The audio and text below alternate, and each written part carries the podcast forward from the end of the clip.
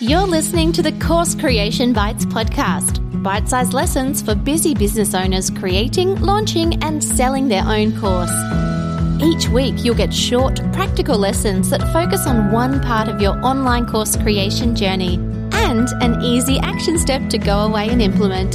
Here's your host, Sam Winch, the course creator, not the lunchtime food. Let's get started.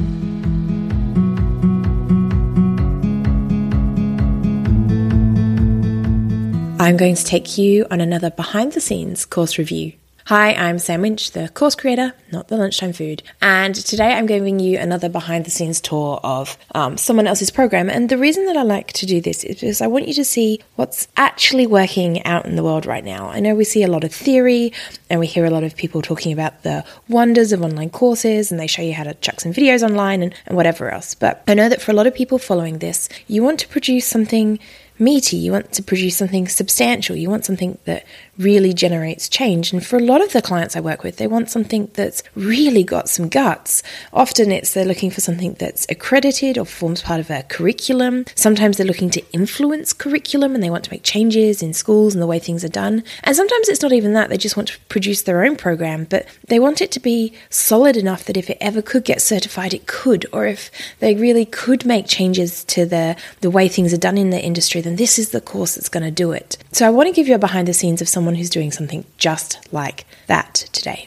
So, today we're going to look into a program called the Billabongs of Knowledge Training, which is run by the Seedling Group. Now, I've done some work with the Seedling Group on and off over the past couple of months, and it is run by a group of incredible women who I have such utmost respect for. But I will tell you a little bit about the training that they're building or have built and is running. So, the Billabongs of Knowledge Training is a series of eight modules, um, each about a one hour duration. The training is all about culturally safe, trauma informed practice. So it's specifically designed for First Nations people or those who work with or provide services for the community and anyone who wants to understand trauma from an Indigenous perspective. And so this is what I mean by um, a lot of the clients I work with are doing big things. What I absolutely love about the program, the Billabongs of Knowledge Training, is that it comes from this wonderful place of experience and knowledge and research and understanding, and years and years and years have gone into ultimately putting together the knowledge and the experience that make this program what it is. I find that with a lot of the clients I work with, and I'm sure you're probably the same.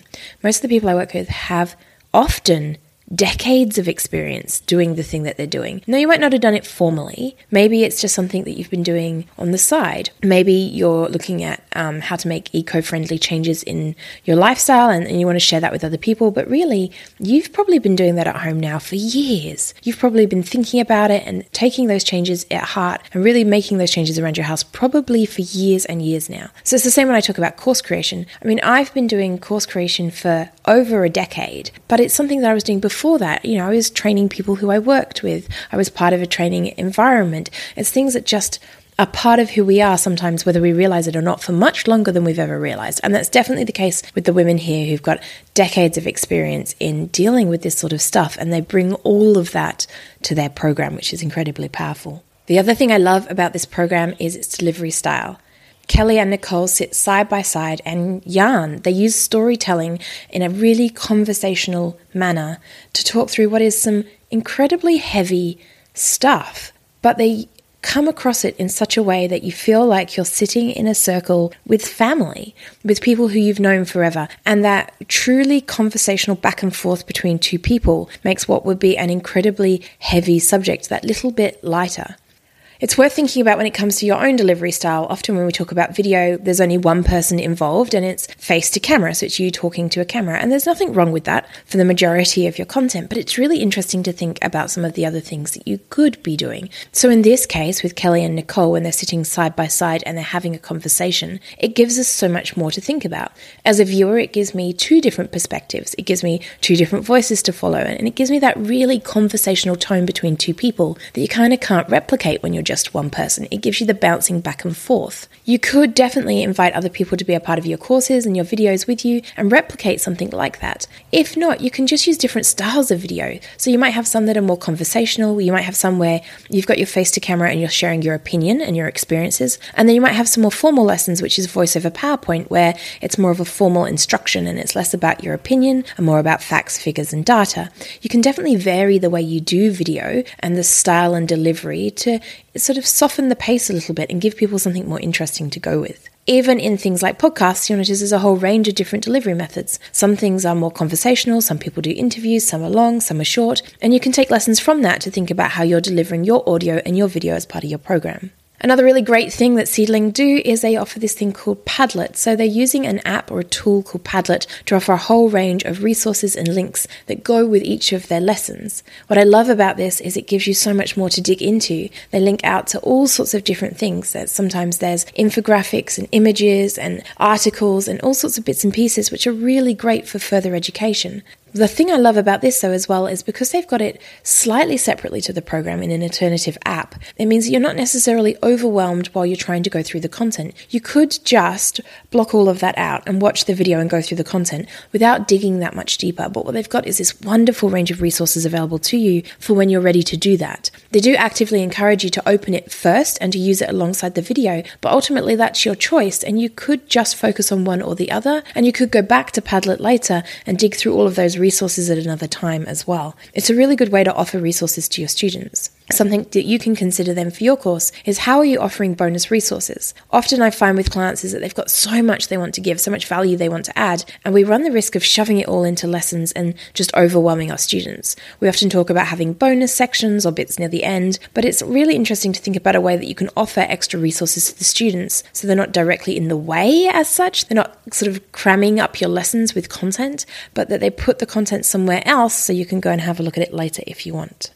One of the other great things about the Seedling program is that they have some really fun, engaging worksheets. The worksheets are designed in a manner that suits the program perfectly, but it's not just like, here's some notepaper, go and write your notes. There's such a graphic element to these things that make them really engaging and fun to work with. And it's something you can think about too. If you are going to offer PDF downloads or worksheets or something that you want them to work through, what do you want them to look like? Do they really embody your brand? Do they embody the spirit of the program? Are they just if it's just white paper with lines on it, can they just do that themselves? Do they need to download the worksheet? What is the point of the worksheet and how does it integrate with the program? Now, a couple of things that Seedling could do to improve, because with any program, there are things that they could do. This is heavy content, and we mentioned that a little bit already, and it would be lovely to see other elements of support available. Now, they do work with companies and clients uh, in a more detailed, in, in more depth version as well, and that's something that they could consider for the course as well, is making it mandatory to have some kind of external support program because this stuff can bring up embedded trauma. It is heavy material. There are some wonderful support services available, and they do make it very clear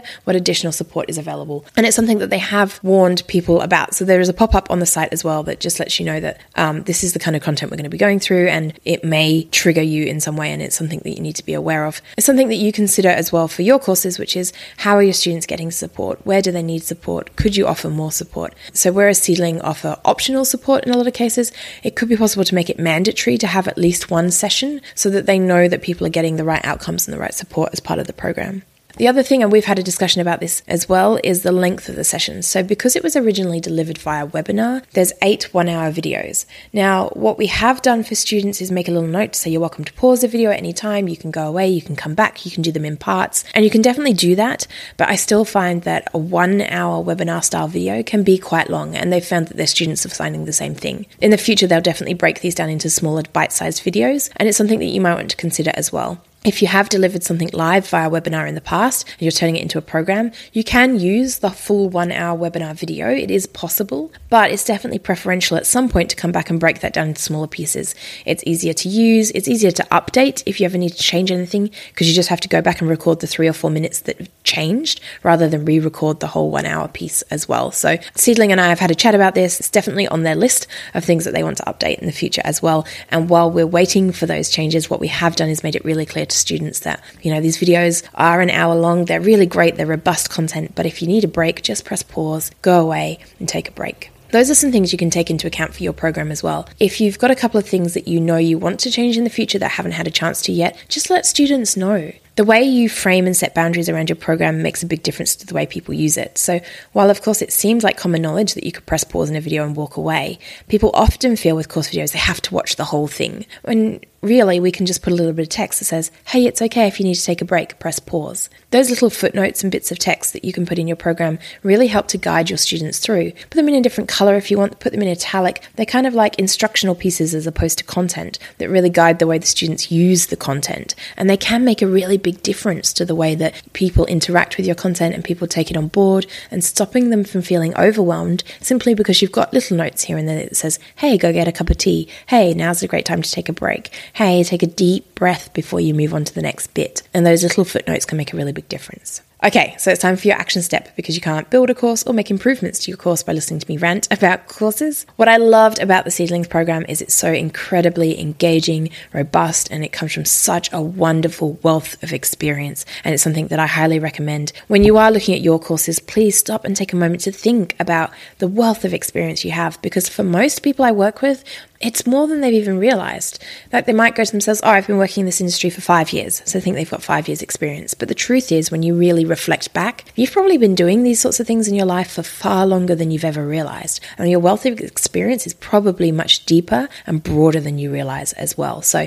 definitely give yourself a pat on the back, but take a moment to really acknowledge the kind of experience you do have.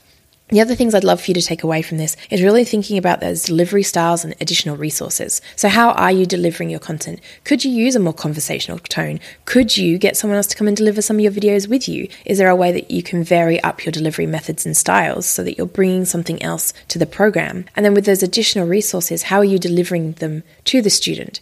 Are they accessible? Are they overwhelming? Are they open in a separate window or are they all shoved under the video?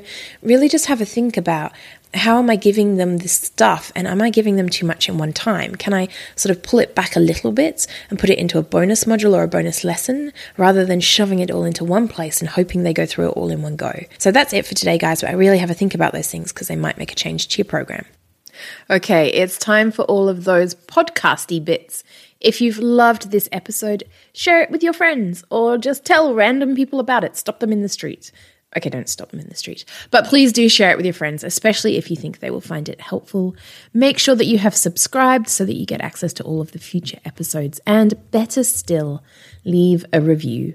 Podcast reviews are like gold. So I would really appreciate it if you took a couple of moments and leave a review with your thoughts and takeaways from this podcast episode. Lastly, why not come over and join my free Facebook group? Simply search content into courses inside Facebook.